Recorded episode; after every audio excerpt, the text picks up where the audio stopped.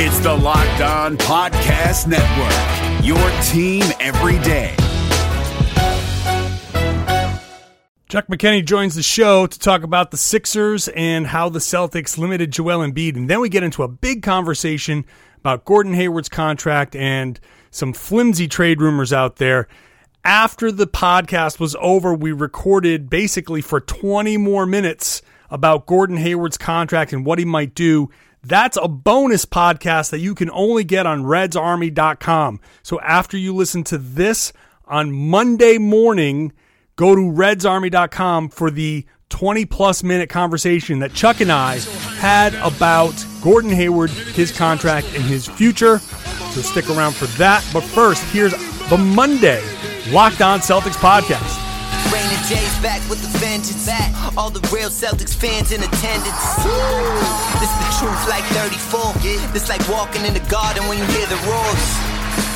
Crowd goes crazy. Most in-depth coverage on the daily. Mainly podcast royalty, the content kings. When you talking about the franchise with 17 rings. Focus like Danny at the deadline. Global, but it got a local feel like the red line, the blue line, the green line. Play it in between time. I'ma throw my C's jersey on in the meantime and press play. When the F's done, I can't wait until the next day. Trying to stay in tune with the C's, that's the best way. Melly. Happy Monday, everybody, and welcome back to the show. Got Chuck McKenney from RedsArmy.com with me. I'm John Karalis of Mass Live. Here to talk a little bit about the Boston Celtics 116-95 win over the Philadelphia 76ers, which was a lot easier, Chuck, than I thought it was going to go, to be honest with you. Yeah, I mean, I was prepared to be really pissed off and angry tonight, right? But um, which is your default? Jaylen Brown like you're always having it. preparing for He's that, like- right? He he's just not going to let me um, be be angry about this team. So, um, and I agree with you. I just uh, you know watching that game, it it just um, I kept anticipating a Philly sort of a stronger Philly run. Um, never really came, and um, you know Philly is just they have they have issues, right? And and they don't and they remind me a little bit of last year's Celtics, where it's like, you know, I think you might be in denial if you, if you think they're going to figure it out. You know, of course, I want to be quick to write them off, but it's like, I don't know, man. It- It's always something with them. So, um, they couldn't make the push, and then and the Celtics just, you know, I mean, they were giving us highlight dunks. It was freaking It was insane. Tatum. Wanamaker was taunting. It was just like, Jesus, Hey, look. party. when you're Brad Wanamaker and you dunk not eh, not even really on Joel Embiid, but at a passing by Joel Embiid, like that's good enough. He's never dunked in the NBA, so you should get to stare down Joel Embiid in that situation without getting a tech. Absolutely. I, I didn't even think it was excessive either. No. I, mean, I, I was watching with, my- you know, with my girlfriend and she's like, in the moment, she's like, why is he going so slow? And I think we all had that reaction. Yes. What are you doing? Are you lulling him in? And, I, and I, she's looking at me for an answer, and I'm like, I don't freaking know. but it all turned out great. So she basically is like all of us po- podcast listeners when you're on the show, turning Yes. to you over an answer that you don't know. Uh, Absolutely. Uh, no, uh, shout out, but I gotta shout out Wanamaker. 15 points against Philly, uh, on his daughter's birthday. And remember, when the, he's from Philly, this, when the Celtics went to Philly and Kemba missed that game as well, he didn't play. And now he had DNP in Philly at his hometown, like, oh, right. like, Yeah. so, I mean, that was, so shout out to Brad Wanamaker. Above all else, that's a big performance, and especially on his daughter's birthday. But okay, so that the game started with Jayson Tatum going like nuts in the first quarter. That first quarter for Tatum was uh, all star. When you saw the way he was playing, like I was looking at the the the way he was scoring, even in the second quarter, he confident attacking. Uh, he had 11 points in the first quarter. He had the dunk came in the that the dunk on Hor- Horford came in the first quarter. Uh, he did all of that in like seven minutes. Uh, it was watching him play that first quarter. I thought this this is the all star that we're watching. He would the way he was playing was just like, damn, this is the type of player that we've been talking about all this time. And you start to look at all of the things that we've talked about throughout the course of the season with Jayson Tatum. Oh, he can't finish his layups. Well, now he's shooting like 60% on drives. And all of the other things that he was working on. I feel like over the course of the season, he's like, all right, let me try this. All right, let, let me, now I got to react this way. And it's been a slow progression of putting it together. And now we're starting to see Jayson Tatum take the best of all of those things that he was trying and incorporate them into a more mature game. Yeah, man, and and it, and it really felt like like he he said, "I got this." You yeah. know what I mean? It, it's a role we've seen Kemba do a little bit this year in certain spots, um, where it's almost like he's he like you said, it's like big game. We know we're down, we're, we're down, uh, Kemba. We want to start strong. I got this. And he just looked so comfortable and it just looked like he was doing what he wanted. And I was like, oh my God, this is what it's going to be like for the next six, seven years with this kid. Yeah. Right? Like the confidence and the dominance. Um, and just, just we have no doubt, right? And because you know, obviously there have been ups and downs, like like you went through. He's had weaknesses and stuff, but that's it. Really was like, oh boy, I was giddy. You know, that was it was just it was just so good to watch. Yeah, yeah, and and you know what? He had two fouls in the first 224 of the game.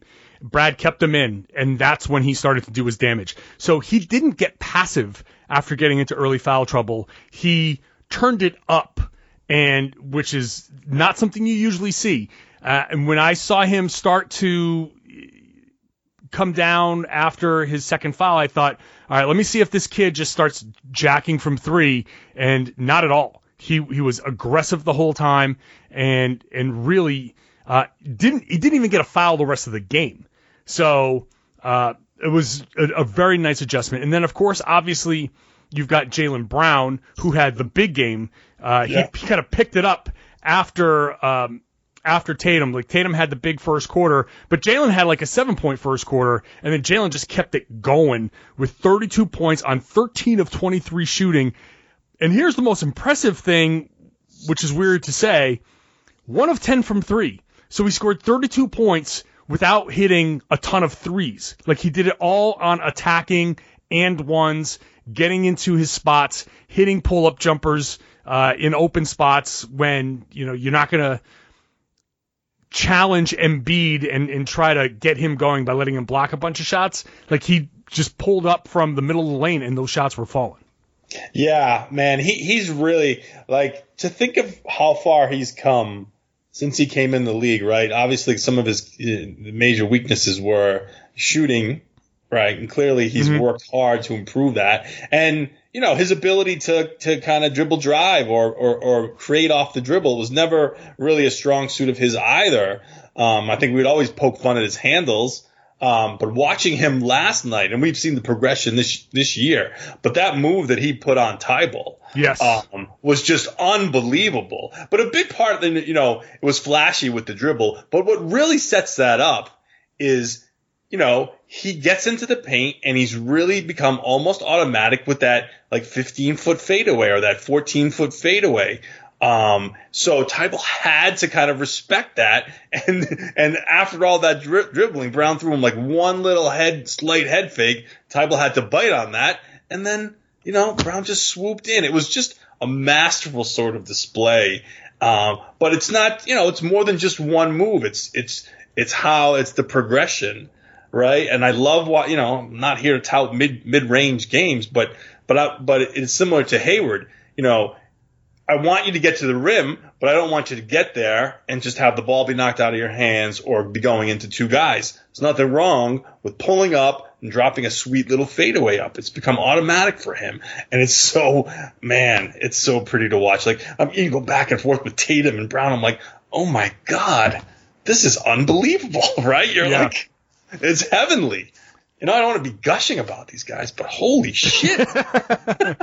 but it's true. It's true. Right. Um, and so Marcus Smart after the game was asked about how much Jaylen has added to his game, and he said it's you know it's incredible. And this is this is the line that I, I was really struck by. He said, from his rookie year when we were telling him to slow down in transition to now when we tell him go do your thing.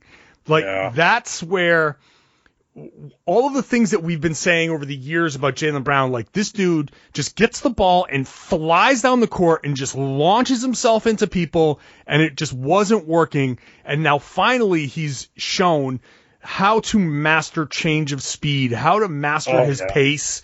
Yeah. And that has always been the most important thing. It's not about being faster than everybody. It's about running at a certain speed and then having another gear to kick it into or to slow it down to so you can get a defender off off balance. And more than anything, and, and probably coincidentally with his ability to, you know, improve his ball handling, that change of pace, that change of speed, that change of direction, that's the thing you're talking about with Thybulle, where he just, you gotta respect it, and then he just kind of slows down, and then pow, boom, he got, you know, as soon as he's got you leaning forward, he's by you.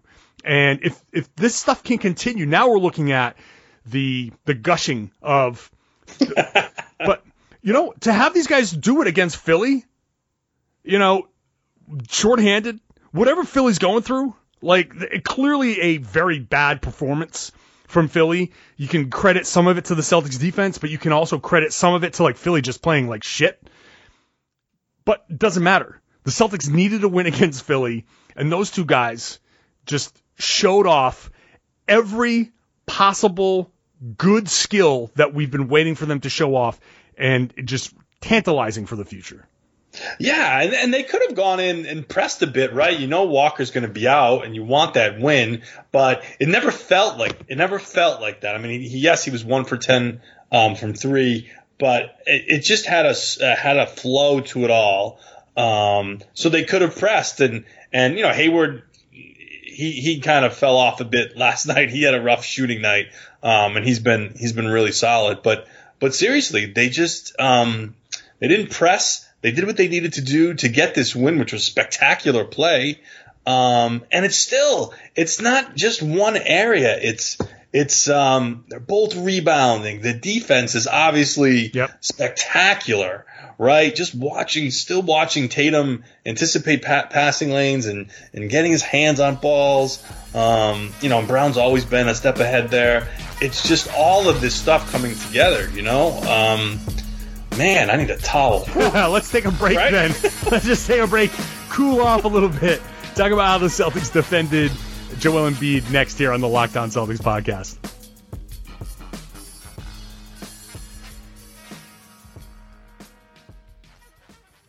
NFL teams making bold final moves before the start of the season. From our local experts to your ears, these are the biggest stories on the Locked On Podcast Network. The Tennessee Titans have announced a one year deal with linebacker Jadeveon Clowney, reportedly worth $15 million. Tyler Rowland of Locked On Titans tells you if it's going to be enough to get Tennessee back to the AFC title game. In other moves around the league, the Miami Dolphins named Ryan Fitzpatrick starting quarterback, which means Tua will be backup for the time being. And the Detroit Lions have agreed to a one year deal with running back Adrian Peterson. Peterson was released by the Washington football team last Friday. For more NFL news and analysis, subscribe to the new Peacock and Williamson NFL show and listen to a brand new lineup on Locked On NFL. They'll have division previews every day this week. Local experts on the biggest stories. It's the Locked On Podcast Network, your team every day. You're up to date on your favorite team, but what about the competition? Hollinger and Nate Duncan are evaluating every bubble contender on Hollinger and Duncan. Rejecting the Screen goes behind the scenes with in depth interviews, and the Locked On NBA podcast is recapping games daily. Let the Locked On NBA network of podcasts take care of your NBA bubble scouting reports. Hollinger and Duncan, Rejecting the Screen, the Locked On NBA podcast. Subscribe to the best trio of NBA podcasts on the planet, wherever you get your podcasts.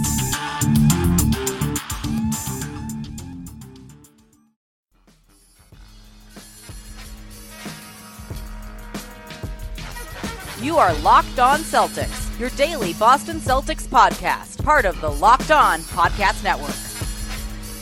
It's as hard as it is to like pull back on the gushing Uh, it's very nice to see that performance. But another good aspect of this uh, win over Philly was what they did to Joel Embiid. And I think when I was talking a little bit about some of it was what the Celtics did and some of it was what the Sixers did, I think a lot of that is centered around Joel Embiid, who uh, in this game had he made only one basket. He scored 11 points, five rebounds, one assist, four turnovers, uh, and it was a minus 25 on the night. He hit his first basket like 10 seconds into the game. This, they got the tip. Al Horford found him with deep position on Daniel Theis. He got an easy layup, and I thought, oh boy, here we go. This is going to be a, a long night. And then nothing. In fact, the next time down, he took a three. And I, I wrote down, why isn't B pulling from three right away? Like he got the ball and early in the shot clock pulled a three. And you're like, well, that doesn't make any sense. You've got a guy you destroy in the post that you've already scored on in the in the paint. What are you doing? So, uh, I guess part of it is thank you, Joel Embiid, for for playing this way. Uh, yeah. But part of it is also the Celtics. Once Embiid did try to get aggressive and, and did try to get the ball in the post, they threw double teams at him. They they threw different looks at him. They prevented the ball from getting in there in the first place with a lot of pressure on the ball. Uh, they they did a good job overall on Embiid. Yeah, right. So that's really what the they did a lot of uh, different things, um, and it was most effective. Uh, so and maybe that contributed to um, Embiid being out of rhythm. Um, but but like you were saying about you know his his his just um, his willingness to shoot threes early, either in games or in shot shot clock situations. Um, I until he figures out that he, he like he's so talented, he's such a force down low. You know, why can't he commit to establishing that part of the game of his of his game early in games and force teams to react to him because um, he's going to get open shots for his teammates and then um, he'll get defenses spinning, and then he can, you know, he can he can find spots where he's going to get open looks on the perimeter. But I don't know if this just goes to Philly in general being, you know, a combination of not the right pieces. But when you see him doing that, you're like, yes, I'll take it. Yeah, I mean, I know he, he can he can occasionally make those, but you're going to shoot him early in the shot clock, and you're not going to be pounding us or getting us in foul trouble. You know, it's you know, a night where you know we don't have Kanter. not that he's uh, any sort of lockdown presence on Embiid, but he's still a big guy that we that we, we, we would use against him. And they, he just didn't seem interested in trying to do that. No, you know, and that's just the knock on him. And I'm, you know, there's a story in the Philadelphia Inquirer today that I'm reading, and, and they're asking these same sorts of questions where he looked disinterested. Um, he seemed to be preoccupied with his hand at moments or his finger. You know, he had that he had a bandage. Yep. Like it just didn't seem like he was completely engaged. So, you know, some of it's for what for what because of what the Celtics did, but he didn't exactly respond with a lot of toughness. No, right, not at all. Um, and that's, I mean, that's that's been the knock on him, and and I don't want to sound like the uh, you know the TNT crew, but he's one of the few guys in the league where you do want to post him up because he is such a mismatch. There's, I agree with you know Rick Carlisle when he's talking about uh, you know post up isn't the most efficient thing that you can do. I mean you you do it sometimes when you have to, and you do it sometimes when the matchup it, it makes makes sense. But with Embiid, you do it often, and you do it with the mismatch. Again, Daniel Theis was when we talk about the center position and needing to upgrade it. One line you always throw out there is, and Embiid always destroys Daniel Theis, and yeah. that's that's the fear. That's why these stupid Andre Drummond rumors persist that we're going to talk about later. So I don't I don't get what's happening. Although I I do think I get what's happening uh, in that I think that part of what's happening in Philly is it's just it's become untenable. Like they've tried for a few years, and this combination of Simmons and, and Embiid, it's it's not it's not working. And I think that's I think that's what it's coming to in Philly. Like I think everybody's starting to realize like uh, this this fit just we tried to force it a little bit, tried to put some shooters around there, we tried different combinations, and it's it's just not working. And I think Embiid in particular lets things get to him. Like he can be he's he's the first guy to say rent free, like but Yeah. I think that also is an indicator like he's projecting a little bit that he it's very easy when he when things are going well, he can he can talk a lot of trash. But when they're not, he does not respond well. He's not a guy that pulls pulls back into things when he's when he seems out of it. And then you throw in the foul trouble that he got into in the second quarter. Then you throw in obviously the injury. Like that was just a recipe for disaster. You could see it two minutes into the game. Yeah, I mean, I'm just looking at the box too quickly, right? And I mean, a guy like Tobias Harris is only you know, he, he took two two three pointers, uh, four of twelve. Like they don't have they just don't have the right spacing, and it's a broken record. Um, and I, I don't know what they're going to do to fix it. Yeah. um, they're kind of linked to just about every shooter out there. Um, but you know, I don't want to. I don't want to take away from the Celtics, right? A lot of what we did, and and you got to give Brad credit because we're you know.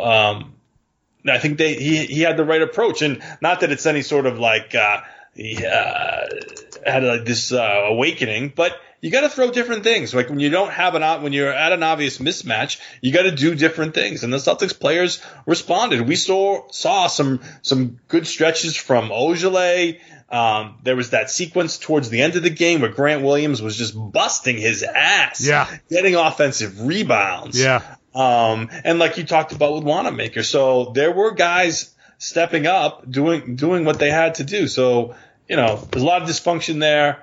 You got to give you got to give the Celtics and, and the the approach that they took in this game and how the role players responded uh, a lot of credit too. Yeah, absolutely. So Celtics beat Philadelphia. They avoid getting swept in uh, the season series there. So it, I mean, it was nice for the confidence, but you know, whatever. If if they do get to tied with the Celtics, uh, then the, they'll they'll hold a tiebreaker. The question now is, do they do they find themselves tied with the Celtics at some point, or is this going to fall completely out of out of control for them? They Philly is currently sixth. The Celtics are currently third. They're tied with Miami, but they hold the tiebreaker, and they are three games ahead of Philadelphia.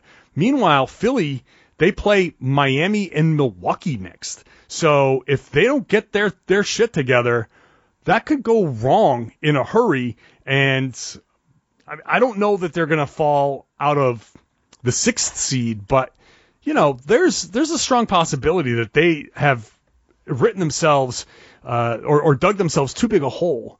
And we'll see what happens uh, if if they can get back to home court advantage or or what coming uh, come playoff time. All right, Yeah, like you said, the the bottom is probably that sixth seed, right? But still, that's that's a catastrophic failure for them. sure. Um, and for me, the question is, with taking a quick look at the seeding, is are the Raptors ever going to lose again? Like, what the hell? I mean, I feel like the Celtics, they should be the second seed in the East, but Toronto just, you know, losing bodies left and right, and still is just on this ridiculous run. So hopefully they can they come back down a bit. I, I still think the Celtics can be can be the second best team in the Eastern Conference. Probably. I mean, 11 wins in a row. I mean, that's crazy. When Yeah. You look at the, it's Milwaukee and Toronto right now with, that that are hot, and then everyone else is just kind of sort of doing okay. Celtics and Miami, uh, six and four in their last ten. The Pacers are seven three in, the, in their last ten. Um, even the Sixers are six and four in their last ten, but they, you know, they they've been scuffling along. But we'll see, we'll see how how this, this all shakes out.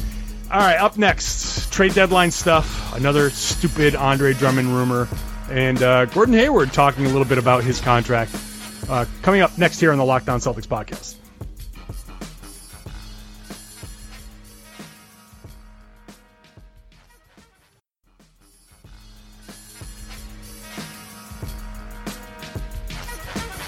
Follow us on our social channels at LO Celtics on Twitter and at Locked On Celtics on Instagram.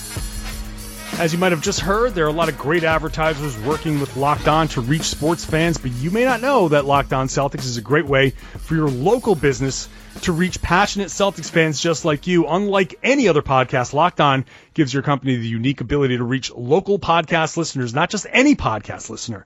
Locked On podcast listeners. If your company wants to connect with Celtics fans in a predominantly male audience that is well educated with disposable income, let's put your company right here on this Locked On podcast. Local fans love to support local businesses.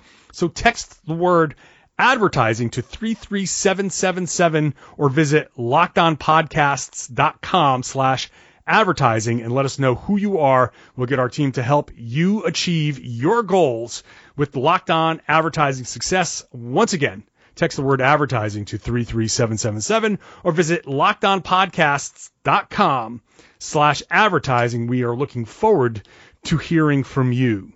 The Boston Celtics are looking forward to the uh, end of all of these rumors, I'm sure. Uh, but let's start. Let's start with uh, Gordon Hayward because a lot of this stuff uh, hinges on him. Uh, Gordon Hayward telling uh, a couple of outlets. Uh, he talked to Brian Robb, talked to Steve Bulpett of the Herald, basically saying that he hasn't really considered what his what he's going to do with his trade. I mean, I'm sorry, his his player option on his contract. He has a $34 million player option for next season. Uh, I personally, Chuck, I, I, would be surprised, and I've said so on this podcast before, but I'm happy to re- reiterate. I would be surprised if he opts out of this deal to do anything besides re-sign with the Celtics long term. Yeah, yeah, I, I, agree. He doesn't seem like he's going to be chasing um, uh, he just doesn't seem unhappy enough here to to to do that. Everything, uh, you know, with the teams that have cap space right this year are not teams he wants to go play for. You'd think he, at this point in his career he wants to be on uh, the team that gives him the best chance to win a championship. Uh, none of those teams with salary cap space are are even remotely close. So you're right. It, it kind of makes sense. Um, now he could just you know, let the contract take its course and then become a free agent after next season. Yep. Right. And then take his chances with, you know, um, that's a, there are bigger names in that free agent class, right? Is that, um, that's the Giannis year. That's, um, I forget who else right. is in there, but that's big names. There, there, there are a lot of big, big names, names right? Yeah, so, yeah, yeah. you know, the guy like Hayward could just kind of, he's going to be on the periphery waiting to see where all these other players fall. Um, so I don't know. I mean, I, when I watch him play, like we like we've seen over the last you know two weeks or whatever, when he's when he's that good, um, and I think that that he can sustain that sort of play. Um, you know, I want him here. I want I want him here. I think, um, and and part of that is seeing that Theis can be uh, a decent enough presence at center, and just thinking that the Celtics can maybe find another center at some point um, to kind of plug into this into this rotation. Um, I want, you know, I like I like the team with with Hayward here. So I think for me, I I'm hopeful that even if it's at the end of um, next year, right, they could resign him to that long, you know, it's a longer term, shorter shorter cash cash scenario, right? I mean, would that still be an option if he played, you know, um, his contract out? Sure. Something that's four years, twenty million, or or is that too low for a player of Hayward's stature? Um, I mean, I, I don't know what the the market would be at that point, but yeah, I, mean, it, I they have his bird rights. They can they can certainly, right. um, they they can certainly do that. Um, so uh, if he if he opts in and just plays it out, then he becomes a free agent in two years, um, or at the end of next season.